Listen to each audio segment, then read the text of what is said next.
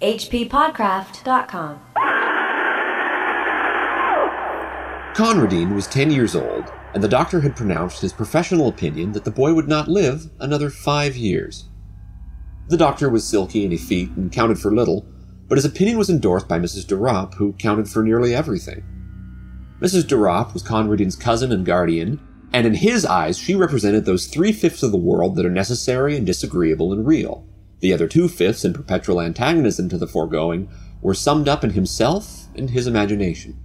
One of these days, Conradin supposed he would succumb to the mastering pressure of wearisome necessary things, such as illness, coddling restrictions, and drawn out dullness. Without his imagination, which was rampant under the spur of loneliness, he would have succumbed long ago.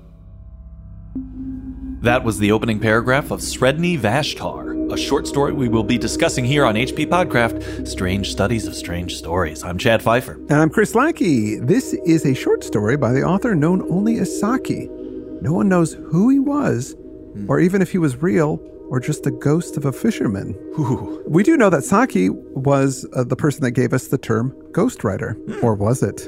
Oh, No one knows for sure. it's a mystery, which is what we're all about here. Uh, we just finished a month of mystery authors, and we thought it would be a nice transition into doing a month on an author nobody knows anything about at all. This person, Yeah. Saki. Oh, sorry. Wait. I just looked him up on Wikipedia. There is a lot of information about this guy. Oh, as I said, we're here to blow the lid off of this mystery about sake.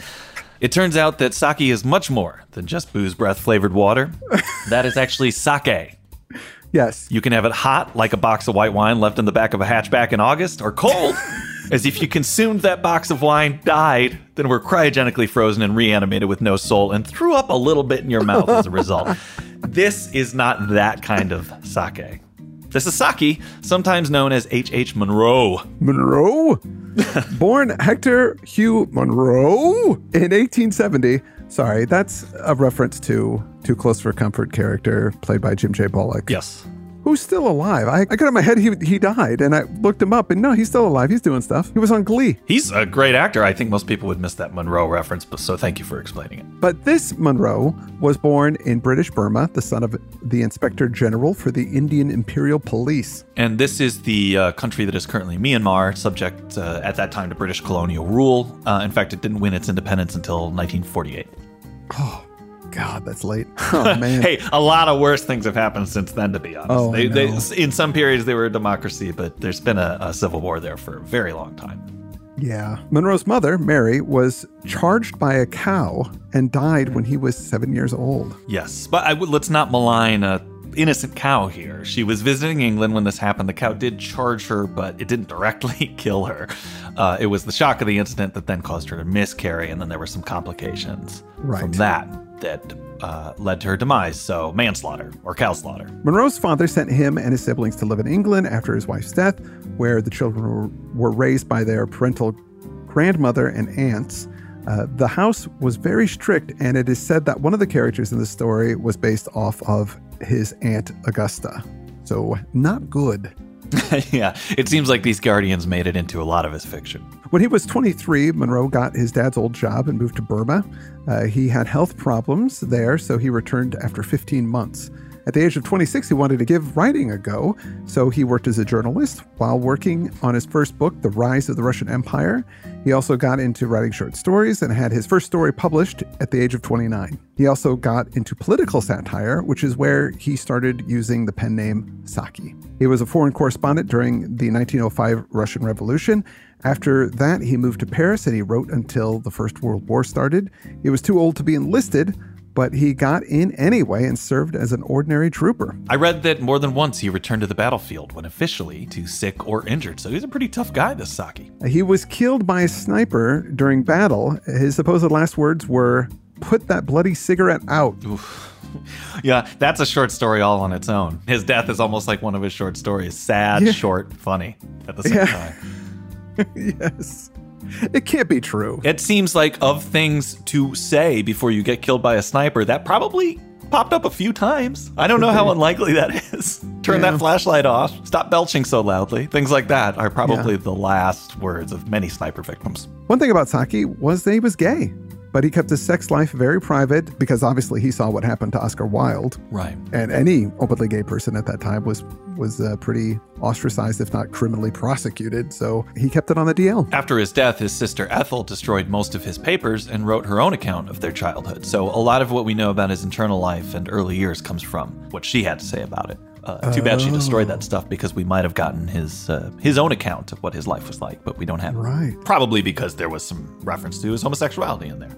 Yeah. We can't know for sure, but you know. This story, Sredni Vashtar, was first published in 1912 in a book called The Chronicles of Clovis. Yes, this is uh, an anthology collection available on Gutenberg. If folks want to go read it, we uh, last month weren't very public domain. So this this time we are. You can read all of this stuff.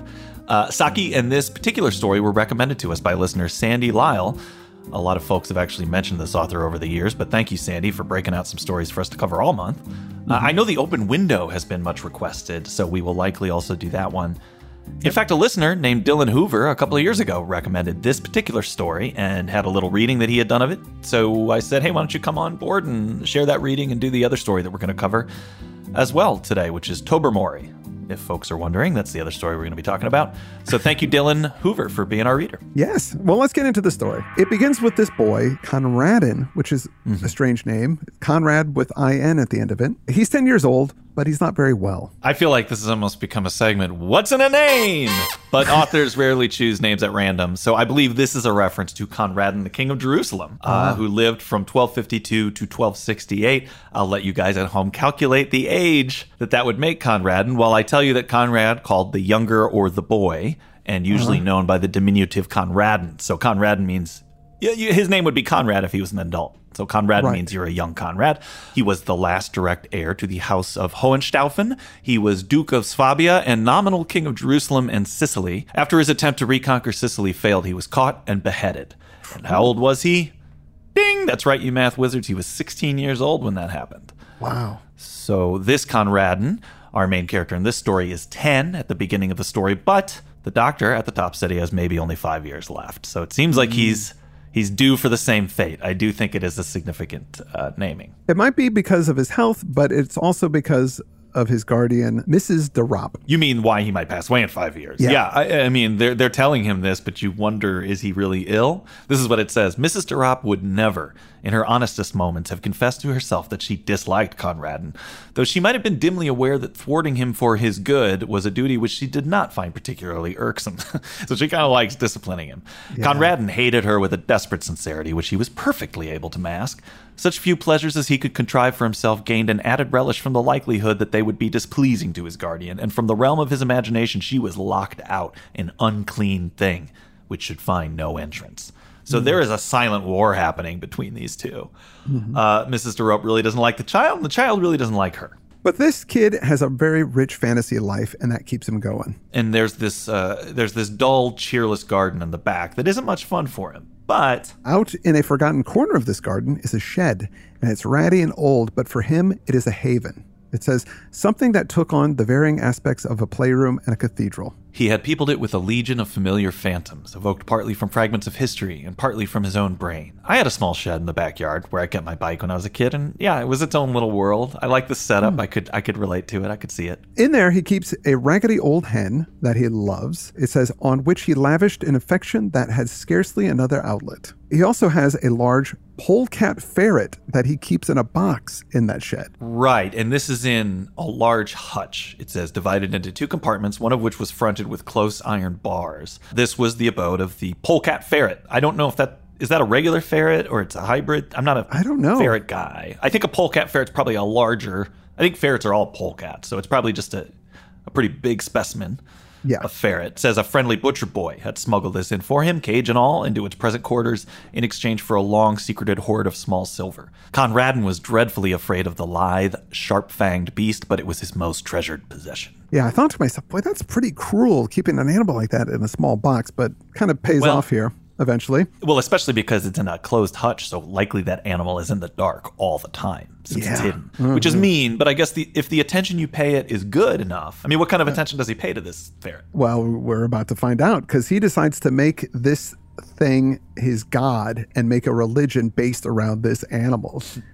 He named it Sredni Vashtar. He would leave things at the box for it, offerings to his god like red flowers, powdered nutmeg, and he would make up little rituals for it. He's learned these things a bit from observing conventional religion. It says the woman indulged in he calls the, he calls his aunt the or his cousin that is his guardian the woman. It Yeah. says the woman indulged in religion once a week at a church nearby and took Conradin with her. But to him, the church service was an alien rite in the house of Rimmon.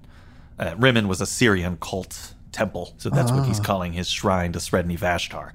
And I like this bit. Sredni Vashtar was a god who laid some special stress on the fierce, impatient side of things, as opposed to the woman's religion, which, as far as Conradin could observe, went to great lengths in the contrary direction. So Sredni is a god who gets things done, whatever this kid wants. Ferrets are a little scary, uh, as cute as they are. Yeah. I guess our old friend Anthony Lombardo had a ferret, even though that's illegal in California. And he also had two turtles. And one day we went over there for lunch. He had just a ferret and lots of blood. Whoa. Do you remember that? no, I don't yeah, the ferret that. got into the aquarium and killed the turtles. And it was Wow. disgusting. There were body parts everywhere. So I was oh, a Oh, little. jeez. Up till that point, ferrets were these sort of cute, cute animals that Yeah.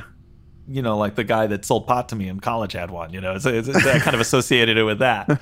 But after that day, I thought, oh, holy crap! Yeah, they're predators, man. So the hen was never part of this cult. She was an Anabaptist, whatever that was. Yeah, he decided she's Anabaptist, even though he doesn't. He doesn't. He's, he has no idea what that means, which is funny. He just didn't think she belonged in the cult, even though he loves her. This elaborate religion in the past, he's almost convinced himself it's had some sort of effect. There were three days when Mrs. De Ropp had a terrible toothache, and he had done a lot of worshiping and giving of stolen nutmeg over those three days. So maybe mm. maybe this thing really is powerful. So after a while, Mrs. De Ropp noticed that he was spending a lot of time at the shed. One day at breakfast, she tells Conradin that the hen was sold and taken away overnight. So we didn't even get to say goodbye to this thing. But what's curious about this is she didn't notice that there was another animal in there. Yeah, I think the box is closed away in the hutch, and so as long as it knows to be quiet, or at Yeah. least it doesn't make noise when they're in there, people aren't noticing. It says, with her short sighted eyes, she peered on- at Conradin, waiting for an outbreak of rage and sorrow, which she was ready to rebuke with a flow of excellent precepts and reasoning. But Conradin said nothing. There was nothing to be said. Oh, man. At this point, I was steaming in the story. I was like, oh, how could she do that? This terrible woman. And I'm like, there better be some comeuppance in this. Yeah, well, we have a lot of elements that were also present in the uh, Leopard Lady by Dorothy L. Sayers. You know, we've got Yeah. this child in an enchanted garden. We've got some guardians that maybe don't want him around. I will say, you didn't hear a warning at the top of this episode about violence toward children, so let's see how this plays out. Now, knowing that getting rid of the hen would upset the boy, Mrs. De Ropp made some toast for him. That was a sort of consolation. It says there was toast on the table, a delicacy which she usually banned on the ground that it was bad for him. Also, because the oh. making of it gave trouble, a deadly offense in the in the middle class feminine eye. So they're not even letting Conrad have toast, I guess, because they don't oh. want him to mess with a toaster. But didn't even the the kids in Wuthering Heights even got toast? I mean, that's some come on. Dude, I don't think they had toasters back then Well, then why does why does it give trouble? because you had to put it by the fire. You got to like put toast and like on a stick where there's like these little old fashioned, it's like two pieces of metal that you squeeze together. You put the bread in there, and then you go in the fire. So you'd have to actually go and play in the fire to, to make that happen. Why doesn't he just use a toaster? that is funny. I said that. It's like the late 1800s. What am I thinking? That was really not on purpose. Uh, you know, I like anachronisms, but that was just pure stupidity. I'm like, guess guess the toaster's bugging him. Oh boy. Idiot. So the kid goes back to the shed and he prays to his God and he chants and he praises it and he asks for a boon. Do one thing for me, Sredni Vashtar. And he doesn't specify what that one thing is because his God would know. Seems like the leopard lady's on the other foot. Every night in the welcome darkness of his bedroom, and every evening in the dusk of the tool shed, Conradin's bitter litany went up. Do one thing for me, Sredni Vashtar. So Mr. Rob notices that he's still going down to the shed and asks what he's keeping in the box. She figures it's guinea pigs, but he says nothing. So she decides to ransack his room to try and find the key for the box, the box that Right. the ferret's in. It says Conradin prayed his prayer. So she's got the key now. It says, but he knew as he prayed that he did not believe. He knew that the woman would come out presently with that pursed smile he loathed so well on her face, and that in an hour or two the gardener would carry away his wonderful god, a god no longer, but a simple brown ferret in a hutch. And he knew that the woman would triumph always, as she triumphed now, and that he would grow ever more sickly under her pestering and domineering and superior wisdom, till one day nothing would matter much more with him, and the doctor would be proved right. No, it's seeping in. This is, you know, my whole little imaginative ploy that this is a god. I I know deep down it's not going to work. And of course, he thinks I'm she's going to be right about everything, and I'm probably going to die soon. So he loudly says his final chant. Sredni Vashtar went forth. His thoughts were red thoughts, and his teeth were white. His enemies called for peace, but he brought them death. Sredni Vashtar the Beautiful. And he goes to the window and he sees the shed doors open and he waits. But she doesn't come out. And he waits longer and she still doesn't come out. Then a lot of time passes and still nothing. Then finally, out through the doorway came a long, low, yellow and brown beast with eyes ablink at the waning daylight and dark wet stains around the fur of its jaws and throat. Conradin dropped to his knees. The great polecat ferret made its way down a small brook at the front of the garden, drank for a moment, then crossed a little plank bridge and was lost to sight in the bushes. Such was the passing of Sredni Vashtar. And while the maid went to summon her mistress to tea, Conradin fished out a toasting fork out of the sideboard drawer and proceeded to toast himself a piece of bread. And during the toasting of it and buttering of it with much butter, and the slow enjoyment of eating it, Conradin listened to the noises and silences which fell in quick spasms behind the dining room door. The loud, foolish screaming of the maid, the answering chorus of wondering ejaculations from the kitchen region, the scuttering of footsteps and hurried embassies for outside help, and then, after a lull, the scared sobbings and shuffling tread of those who bore a heavy burden into the house. Whoever will break it to the poor child? I couldn't for the life of me! exclaimed a shrill voice. And while they debated the matter amongst themselves, Conradin made himself another piece of toast. yes! yes, a perfect murder.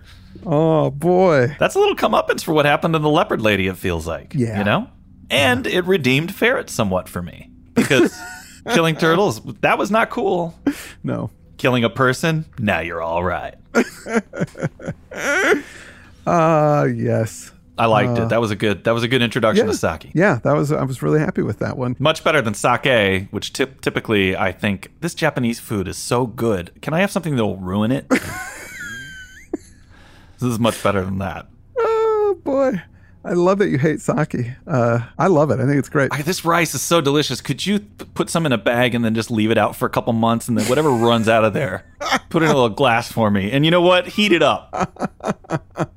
Hot box. oh boy. Well, let's jump into Tobermory. It was a chill, rain washed afternoon of a late August day, that indefinite season when partridges are still in security or cold storage, and there is nothing to hunt, unless one is bounded on the north by the Bristol Channel, in which case one may lawfully gallop after fat red stags. Lady Blemley's house party was not bounded on the north by the Bristol Channel, hence there was a full gathering of her guests round the tea table on this particular afternoon. And, in spite of the blankness of the season and the triteness of the occasion, there was no trace on that company of that fatigued restlessness which means a dread of the pianola and a subdued hankering for auction bridge. The undisguised open mouthed attention of the entire party was fixed on the homely negative personality of Mr. Cornelius Appin. Of all her guests, he was the one who had come to Lady Blemley with the vaguest reputation. Someone had said he was clever, and he had got his invitation in the moderate expectation, on the part of his hostess, that some portion of his cleverness would be contributed to the general entertainment. Until tea time that day, she had been unable to discover in what direction, if any, his cleverness lay. A hunting party without the hunting. That can be really boring and tough. I, I mean, I've been there. Everybody just standing around awkwardly. You know, what do we do if there's no animal to murder? You expect me to socialize? How can I loosen up if I haven't shot a fox? All right. Well, typically here, what they do is they just have the dogs rip the fox apart. Yeah. So, they can relax.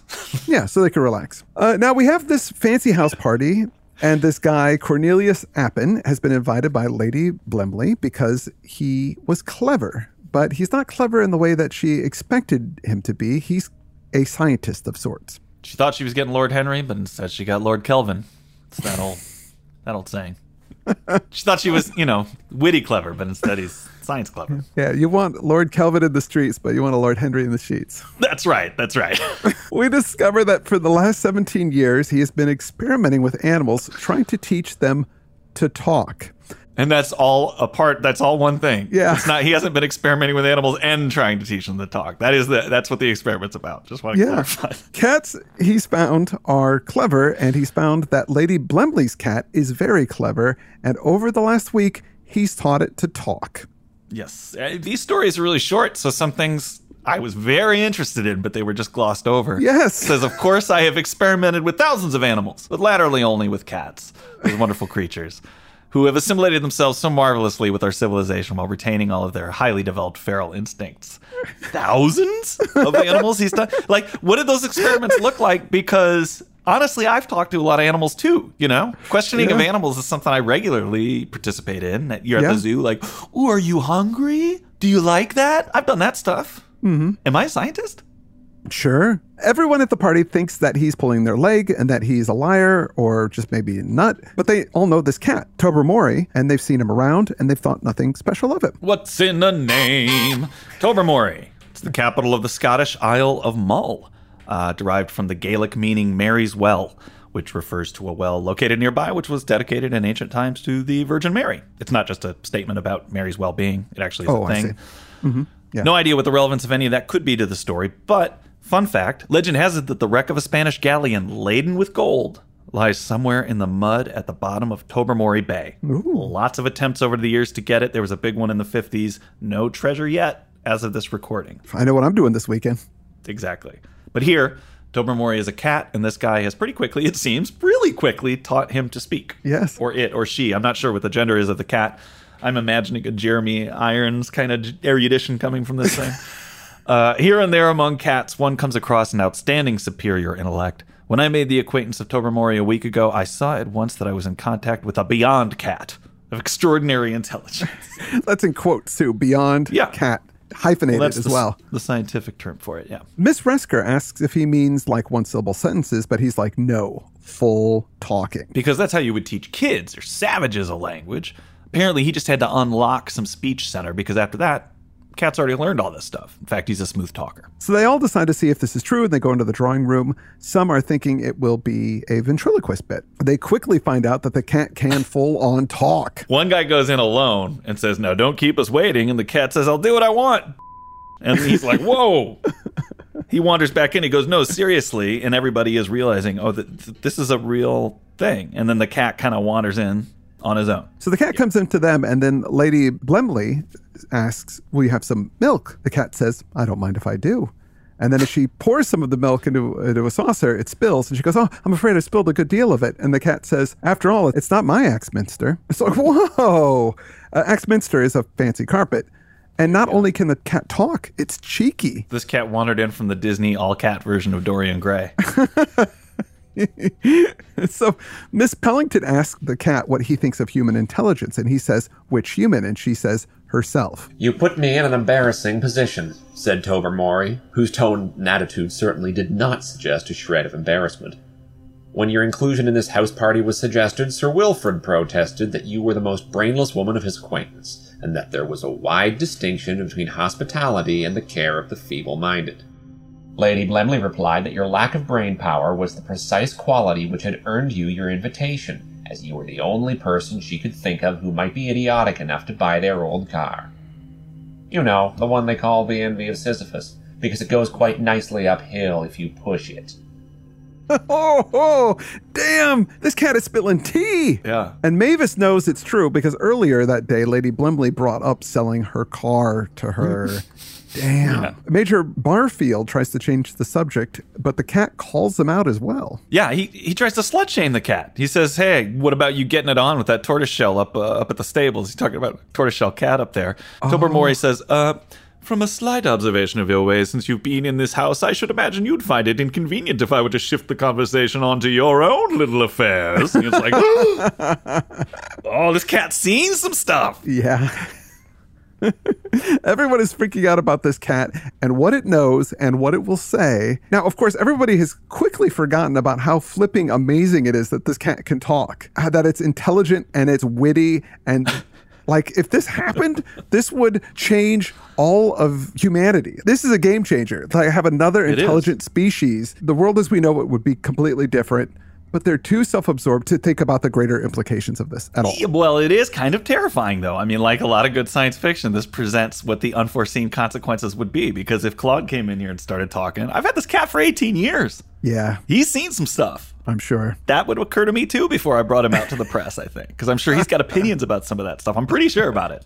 Some pretty strong feelings as well. Yeah, yeah. I used to work in an office as well, you know, where everybody was connected through instant messenger all day. And you just get bored and you say some of the worst. I'm just saying, even nice people say horrible Yeah. things Yeah, of course.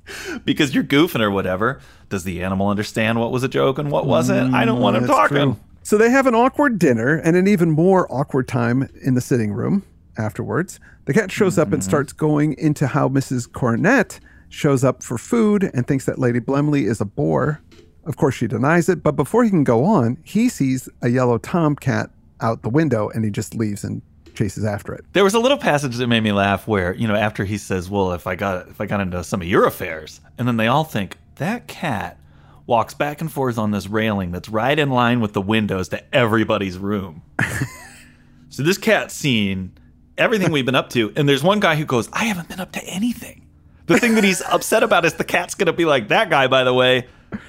There's nothing going on behind the scenes there. He's just reading his book and going to sleep every night. And the guy's worried about that, which is so funny. So much to the doctor's dismay, they all want to kill the cat. Not just the cat, but the cat that lives in the stable because they think maybe that cat taught that cat how to talk. Mr. Appin protests, but they tell him, You can go and experiment on the shorthorns at the farm who are under proper control, said Mrs. Cornett, or the elephants at the zoological gardens. They're said to be highly intelligent, and they have this recommendation that they don't come creeping about our bedrooms and under chairs and so forth. So they poison some food and they put it out. Sir Wilfrid tries to get the stable cat, but that pisses off the coachman, who loves the cat. Unfortunately, or fortunately, Tobermory doesn't show up that day, and by nighttime, everyone is worried. They're worried that maybe the cat went to the newspaper and is airing out all their dirty laundry. Mm-hmm. Why? Why would the What I was cat do that? They all go to bed very worried about everything. In the morning, the gardener discovers Tobermory's dead body. It has hmm. bite marks and yellow fur in its claws, and it seems to have gotten in a fight that it couldn't win with that yellow tomcat from the rectory. By midday, most of the guests had quitted the towers, and after lunch, Lady Blemley had sufficiently recovered her spirits to write an extremely nasty letter to the rectory about the loss of her valuable pet. Tobermory had been Appin's one successful pupil, and he was destined to have no successor. A few weeks later, an elephant at the Dresden Zoological Gardens, which had shown no previous signs of irritability, broke loose and killed an Englishman who had apparently been teasing it. The victim's name had variously been reported in the papers as Oppin and Eppelin, but his front name was faithfully rendered Cornelius. If he was trying German irregular verbs on the poor beast, said Clovis, he deserved all he got. And that's the end of the story. That's the end. Irregular verbs are hard. I get it. That was a good Yeah, joke. yeah. When you grow up, you learn them it's with your native tongue. You know, you learn them at the same time you're learning the rules. Mm-hmm. So they just make sense to you. But when you have to learn a second language, It's tough. you might kill, you might murder somebody. I wonder if the the tomcat, you know, felt inferior to. uh In my head, he's Toblerone, Tobermory, because he could speak and therefore killed him. I thought that as well. That thought crossed my mind. Yeah. So We yeah. don't go for your fancy language learning around here, Tobermory. Mm-hmm. murder. That's what you get. Yeah. Lots of murder. That was a good one. yeah. I like I'm- that idea of boy, animals do know a lot. Yeah. Even those elements at the zoo have been have watched you, you know, yell at your kids. yes. Yeah, it's good. It's a good story, and I like his writing style. Uh, and these stories are short. You know, we read these two. I think both of them together were only like nine pages. So yeah, we're gonna dip into some more Saki. I don't into some more Saki, not sake. We're not doing any of that. Uh, tastes like a shark's flop sweat. That stuff. I don't want anything to do with it. I do want to thank our reader today, Dylan Hoover. Who uh, had recommended the story and already had a reading in the tank. I also liked what you did with the cat. Thank you so much for reading for us. I also want to thank listener Sandy Lyle for uh, putting the hard press on us to do this Saki stuff. And I want to thank some of our patron supporters. Without you guys, Chad and I wouldn't be doing this show anymore. That's correct. I'd like to thank Joseph Ives. I'd like to thank Alex. I'd like to thank Joshua. Stuart Pewin, thank you so much. T. Ellenberger, thank you. Penerotic, Thank you. Myth Weaver, thank you so much. For all of your uh, the myths you've weaved and so much more. Amanda Larson, thank you. I'd like to thank Stefina Walden. Finally, I'd like to thank Bet Wood. You all are amazing. Really appreciate you hanging in there with us. We're going to be back with more of this fella, H.H. Munro, next week. For now, I'm Chad Fifer. And I'm Chris Lackey, and you've been listening to HP Podcraft. hppodcraft.com.